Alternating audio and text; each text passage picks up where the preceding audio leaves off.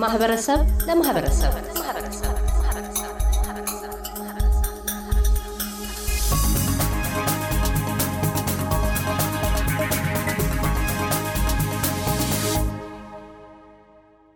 በዚህ ሳምንት መጨረሻ በኢትዮጵያውያን ማህበረሰብ ዘንድ የእግር ጉዞ ለጤና ዝግጅት ይካሄዳል። የዝግጅቱ አስተባባሪዎች አቶ ዮናስ ሙሉጌታና አቶ የው እሱ ባለው፣ ተጋባዥ ተናጋሪና ተሳታፊ አቶ ኃይለ ሰማዕት መርሃ ጥበብ የስፖርቱን የጤናና ማህበራዊ ፋይዳዎች አንስተው ይናገራሉ። ለማህበረሰባዊ ተሳትፎ ጉልበትናም ጥሪ ያቀርባሉ። ወደ ውይይታችን ያመራ ነው ሜልበርን ቪክቶሪያ ውስጥ የሚካሄደው የእግር ጉዞ ለጤና ዝግጅት ዋነኛ ተልዕኮ ምንድን ነው በሚል መጠይቅ ነው። በቀዳሚነት አቶ ዮናስ እንዲህ ያስረዳሉ። እድሉ ስለተሰጠን በጣም እናመሰግናለን። የዚህ የእግር ጉዞ ዓላማ አንደኛ በ health ና wellbeing ላይ ተጽዕኖ መፍጠር ነው። በማህበረሰባችን አይነት ነገር እንዲለመድ ማድረግ፣ ሰዎችን encourage ማድረግ ትልቁ ዓላማ እሱ ነው። ምክንያቱም ከኮቪድ በኋላ ብዙ የጤና ቀውሶች በአውስትራሊያ ብቻ ሳይሆን በመላው ዓለም ተከስቷል። ይሄ obviously የሚታወቅ ነው። ስለዚህ የአውስትራሊያ መንግስትም በዚህ ዙሪያ health and wellbeing በሚል መርህ የተለያዩ ፕሮጀክቶች እንዲሰሩ ባመጣው እድል መሰረት እኛም ይህንን እድል አግኝተን ለማህበረሰባችን ተጠቃሚ እንዲሆኑ የተለያዩ ቲሸርቶችን በነፃ የውሃ bottle ኦችን በነፃ fruit ኦችን በነፃ እንዲሁም አንዳንድ የ gift pack ኦችን በነፃ አዘገጃጅተን እንዲሁም አንደኛ ለሚወጡ ለሚጨርሱ ለማይጨርሱም ሁሉ reward የሚሆን ነገር አዘገጃጅተን ስፖንሰር ሆነውን ይህንን ልናዘጋጅ ተነስተናል ማለት ነው። አቶ ዮብስ ዝግጅቱ ሲካሄድ አሁን የመጀመሪያ ጊዜው ነው ወይስ ከዚህ ቀደምም ይህን ዝግጅት አከናውናችኋል? ከሆነስ ከቀደመው የእግር ጉዞ ለጤና ምን የወሰዳችሁት ተሞክሮዎች አሉ? ምን ልምዶች አግኝታችኋል? አመሰግናለሁ ካሳሁን። እንደሚታወቀው የማህበረሰባችንን ለማንቃት በተለይ በስፖርት activity post COVID ያሉትን ከስፖርታዊ እንቅስቃሴዎች መራቅ የተለያየ አይነት ችግሮች አሉ በማህበረሰቦቻችን። ያን ታሳቢ በማድረግ የተለያየ በተለይ በይድነቃቸው ተሰማ social club በኩል የተለያየ እንቅስቃሴዎች አድርገን ነበረ። ሴቶችንም አባቶችንም walking football መሰል ነገሮች አድርገን ነበር። በበቂ ሁኔታ የፈለግነውን ያክል ውጤታማ አልሆነም። because ሰዎችን ያው ተነቃቅተው ለመምጣት የምንፈልገውን ያክል አልመጣንም። ስለዚህ እንደ አጋጣሚ ደግሞ ሲገኝ ምናልባት ደግሞ በሩጫው እንደዚህ walking ኡ ቢሆን ምናልባት ሰዎችን ቀለል ካለ ነገር ላይ በመጀመር ወደ ስፖርቱ መሳብ ይቻላል የሚለው አጋጣሚ የተመቻቸ ስለሆነ እስኪ እንሞክረው የሚለው ነው እና እንግዲህ እግዚአብሔር ከፈቀደ ይሄን ነገር በጥሩ ሁኔታ አሁን ካረግነው ወደፊት ደግሞ በየአመቱ የምናካሄድበት ሁኔታዎች እንፈጥራለን። ያው የመጀመሪያው መነሻ የሚሆነን ያው በተለያዩ ሀገሮች walking፣ አምስት ኪሎ ሜትር ሩጫ መሰል ነገሮች ይካሄዳሉ። I think እዚህም ከማስታወሰው እዚሁም ሜልበርን ውስጥ እንደዚሁ የተካሄደ አለ እና ከዛም ያየነው የለመድነው ወይም የወሰድነው ልምዶች የሉም። ነገር ግን እኛ የራሳችን እዚህ እናደርጋለን። ከስህተቶቻችን ተምረን በቀጣዩ አመት ደግሞ በተሻለ ሁኔታ organized ሆነን የተሻለ ነገር ማህበረሰቡን አሳትፈን መገናኛም ነው ሲያልፍም ደግሞ ሰውን ወደ ስፖርቱ እንዲቀርብ ማድረጊያ ነው። እንግዲህ ከእግዚአብሔር ጋር ጥሩ ፕሮግራም እናዘጋጃለን ብለን እናስባለን። ህብረተሰቡም እንግዲህ መጥቶ በመሳተፍ የፕሮግራሙ ባለቤት እንደሆነ አውቀው እንዲሳተፍ አሁን ትልቁ ችግሩ ያለው እንደዚህ ተሳትፎ ላይ የእኛ ማህበረሰብ ደከም ደከም በቂውን ያክል አይመጣለም እና እስቲ በዚያው አጋጣሚ ሰው በደንብ መጥቶ እንዲሳተፍ በአክብሮት እንጋብዛለን። አቶ ኃይለ ሰማዕት ቀደም ሲል የአዲስ አበባ ዩኒቨርሲቲ ስፖርት ሳይንስ ትምህርት ክፍል መምህር ሆነው አገልግለዋል። እንደዚሁም በአዲስ አበባ ወጣቶች ስፖርት ቢሮና የበጎ ፈቃድ ማስተባበር ቢሮ ኃላፊነትም እንደዚሁ አገልግለዋል። በተለያዩ ኃላፊነት ደረጃዎች ከእርሶ ተሞክሮ አኳያ እንደዚህ አይነት የማህበረሰብ ስፖርቶች ለአንድ ማህበረሰብ ከጤናው ባሻገር ስፖርት በማህበራዊ ህይወት ውስጥ የሚያሳድራቸው አበይት በጎ ተጽዕኖዎች ወይም አስተዋጽኦዎች ምንድን ናቸው ይላሉ? ከዚሁ ከሜልበርኑ እግር ጉዞ ጋር ተያይዞ ፋይዳው ምን ይሆናል? በመጀመሪያ እንደ እንግዳ ቁጥራችሁ ወደዚህ ፕሮግራም ስለጋበዛችሁኝ በጣም ማመስገን እፈልጋለሁ። ደረጀን፣ እዮብንም አንተንም እና ቅድም እንደገለጽከው በአጋጣሚ በዚህ አይነት ዘርፍ ውስጥ ጥሩ ጥሩ የሚባሉ አሻራዎች አስቀምጫለሁ። ለመጥቀስ ያክል ይሄ አዲስ አበባ ላይ ያለው የማስ ስፖርት ፕሮግራሞች በብዛት እንዲከናወኑ የመጀመሪያውን ድርሻ ከሚወስዱ ሰዎች ነበርኩ ማለት እችላለሁ። በተጨማሪም ይሄ መንገድ ተዘግቶ ከተሽከርካሪ ነጻ የሆነ ቀን ወይም መንገድ ለሰው ነው ብለን እኛ ስም የሰጠነው የነበረ እሱ እንደዚሁ አዲስ አበባ ላይ በየወሩ አንድ ቀን የሚከናወን በተመረጡ ቦታዎች እሱም ፕሮግራምም እንደዚሁ የኔ አሻራ አለበት።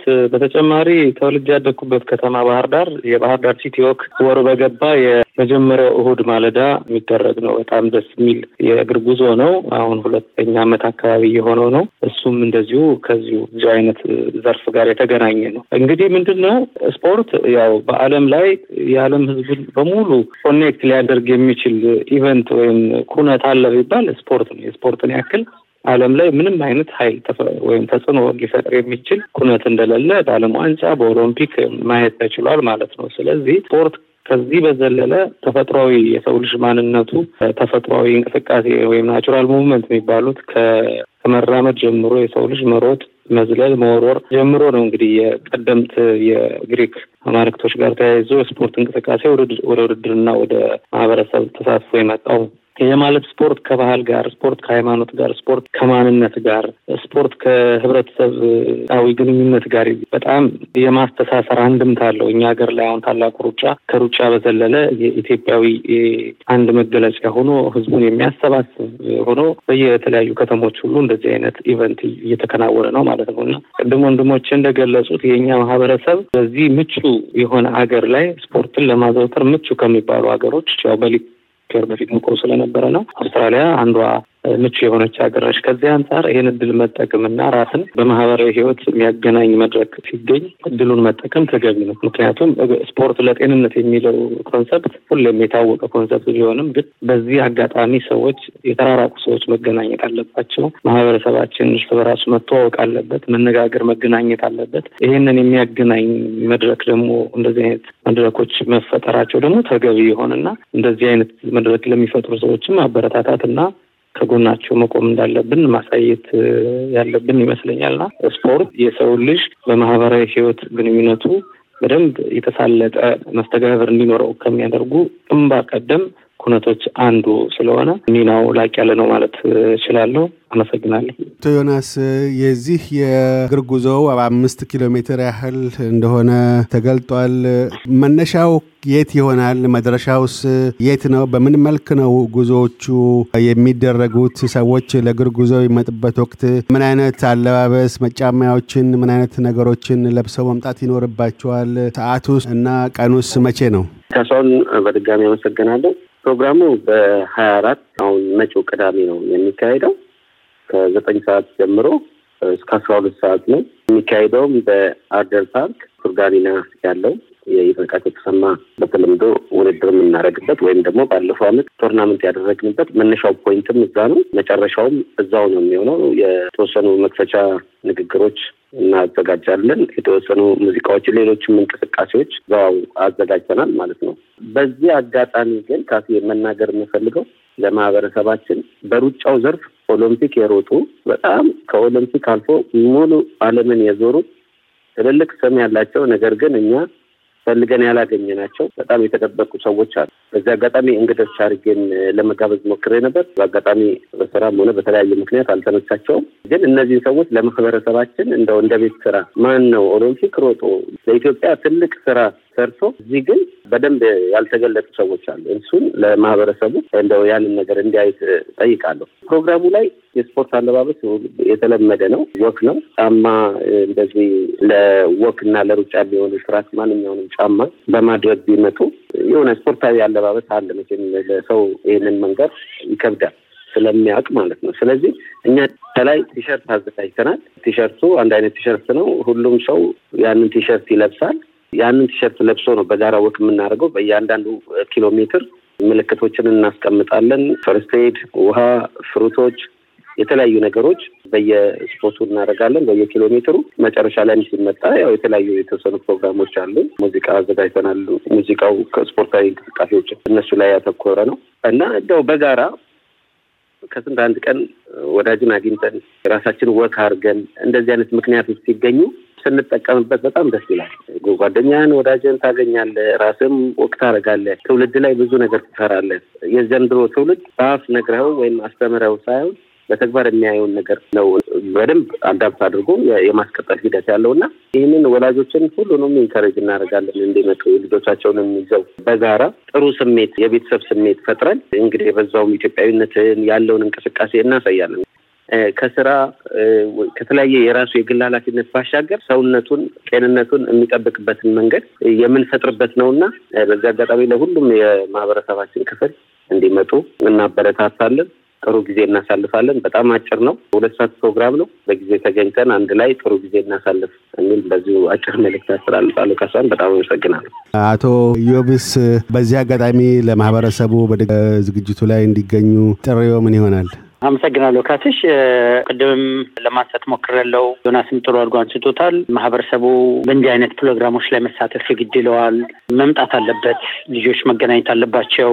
ነገ ተነገ ልጆቻችን እርስ በርስ የሚያድጉበት አንዱ አንዱን የሚያውቅበት አጋጣሚ ስለሆነ እንደው በዚህ ላይ በደንብ ተሰምሮበት ሰው ልጆቹን ይዞ ቢመጣ ራሱም እየመጣ ተዝናንቶም ጤናውን ጠብቀው መልካም ነገር ነው። ለወደፊት ለሚመጣው generation አንድነትን ይፈጥራል። አለፍ ስል ደግሞ በስፖርተኛው አካባቢ ላይ በጣም በርካታ ኢትዮጵያን በክለብም ደረጃ በአትሌቲክሱም ኢትዮጵያን ወክለው የሮጡ በርካታ ሯጮች እዚህ ሀገር ላይ አሉ። ይሄ እንግዲህ ጥሪ እነሱን ይመለከታል። ስፖርቱን የደከሙበት ብዙ ሀገር ደረጃ ያስጠሩበት ነው እና እነሱም መጥተው ይህንን ፕሮግራሞች ላይ አሁንም ይህንን በሚሰሙ ከሆነ በዛ ላይ በተጠቀሰው ቁጥር ይደውሉልን፣ ምን እናግዛችሁ ብለው ቢጠይቁን ጥሩ ነው። እኛ ለምሳሌ ከአትሌቲክሱ experience የሌለን ሰዎች of course የለንም። መተጋግዙን ነው ነገሮችን እነሱ run ማድረግ ይችላሉ። መጥተው እንዲያግዙን እንዲጠይቁን፣ ይህንን ፕሮግራም ደግሞ እና ሀሳብ ከእነሱም ወስደን በቀጣዩ ዓመት በምን መልኩ የተሻለ ማድረግ እንችላለን።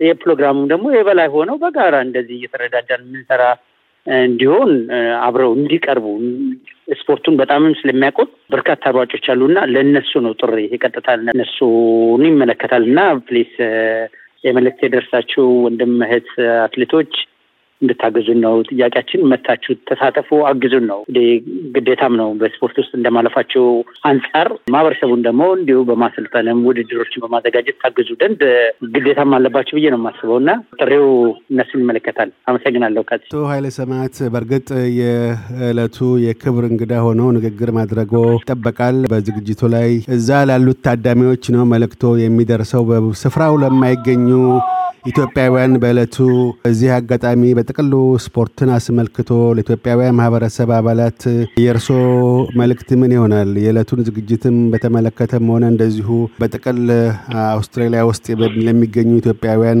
ማህበረሰብ አባላት በሙሉ ስለ ስፖርት ልጆቻቸውም ሆነ ራሳቸው ተሳታፊ እንዲሆኑ በፕሮፌሽናልም ባይሆን በጤና ለስፖርት አይነት ዝግጅቶች። በጣም አመሰግናለሁ። ጥሩ ጥሩ ሀሳብ ነው ጅምሩ።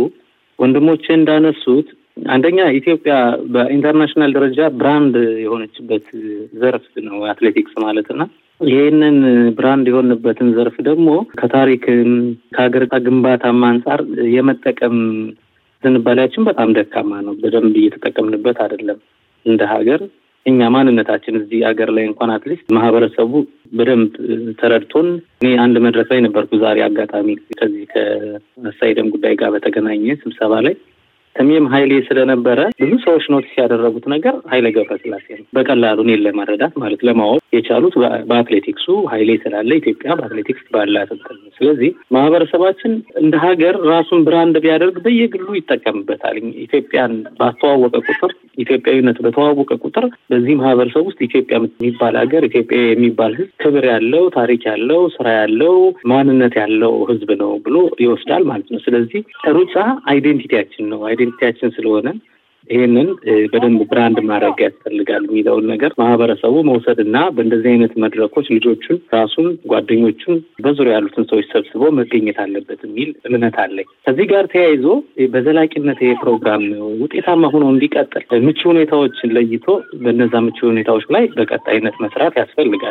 በተለይ ለሚያዘጋጀው group ማለት ነው ለወንድሞቼ አውስትራሊያ ለስፖርት የሰጠችው ትኩረት ትልቅ ስለሆነ ይሄንን ፕሮግራም የአውስትራሊያና የኢትዮጵያ community ን bridge በሚያደርግ መልኩ platform ኡን ካለ ጥሩ ነው። ከሌለ ደግሞ እኛም እናግዛለን። እውቀቱም ሁሉም ነገር ስላለ እናግዛለን። ሌሎቹም አዳዲስ የመጡ ልጆች አሉ። platform ኡ የጋራ ምክንያቱም እነሱ involve የሚያደርጉበት ከሆነ በፍጥነት እዚህ ሀገር ላይ brand ሆኖ ሊወጣ ይችላል በደንብ እና ከስም አሰጣጥ ጀምሮ የአውስትራሊያን እና የኢትዮጵያን አንድነት የሚገልጽ የአትሌቲክስ ታሪክ የሚገልጽ እነሱ አሁን በመካከለኛ ርቀት ላይ ጥሩ መነቃቃት እያመጡ ስለሆነ ወደፊትም ምናልባት የኛ ሀገር ስፖርት ሀገራችን ሰላም አድርጎልን አትሌቲክስ ፌዴሬሽንም ወይም ሌላ አካልም connect የሚያደርግበት ሰፊ platform ለመፍጠር የዚህን ሀገር ሁኔታም ታሳቢ ያደረገ ቅርጽ እንዲኖረው ማስቻል ቢቻል ጥሩ ነው ላለው በእለቱ ደግሞ የምንችለውን ያክል የክብር እንግዳ እንኳን ለመባል የሚያበቃ ነገር ብዙ የለኝም። እንደ አንድ ተሳታፊ እና እንደ አንድ አጋር ሆኜ ፕሮግራሙ ላይ ደግሞ የሚችለውን ነገር contribute ለማድረግ ጥረት አደርጋለሁ። በድጋሜ በጣም አመሰግናለሁ ስለጋበዛችሁኝ፣ እግዚአብሔር ያክብርልኝ። በቪክቶሪያ የእግር ጉዞ ለጤና አስተባባሪ አቶ ዮናስ ሙሉጌታ እና ኢዮብ እሱ ባለው እንዲሁም በእለቱ በክብር ተጋባዥ ተናጋሪነት ተሳታፊ አቶ ኃይለ ሰማዕት መርሃ ጥበብ ስለ ቃለ ምልልሱ እናመሰግናለን። የእግር ጉዞው የተሳካ እንዲሆን ምኞታችን ነው። እናመሰግናለን። እናመሰግናለን። ከሴ እግዚአብሔር ይስጥልን። እያደመጡ የነበረው የኤስቢኤስ አማርኛ ፕሮግራምን ነበር። የፕሮግራሙን ቀጥታ ስርጭት ሰኞና አርብ ምሽቶች ያድምጡ። እንዲሁም ድረገጻችንን በመጎብኘት on demand እና በ SBS mobile app ማድመጥ ይችላሉ። ድረገጻችንን SBS dot com dot au Amharic ን ይጎብኙ።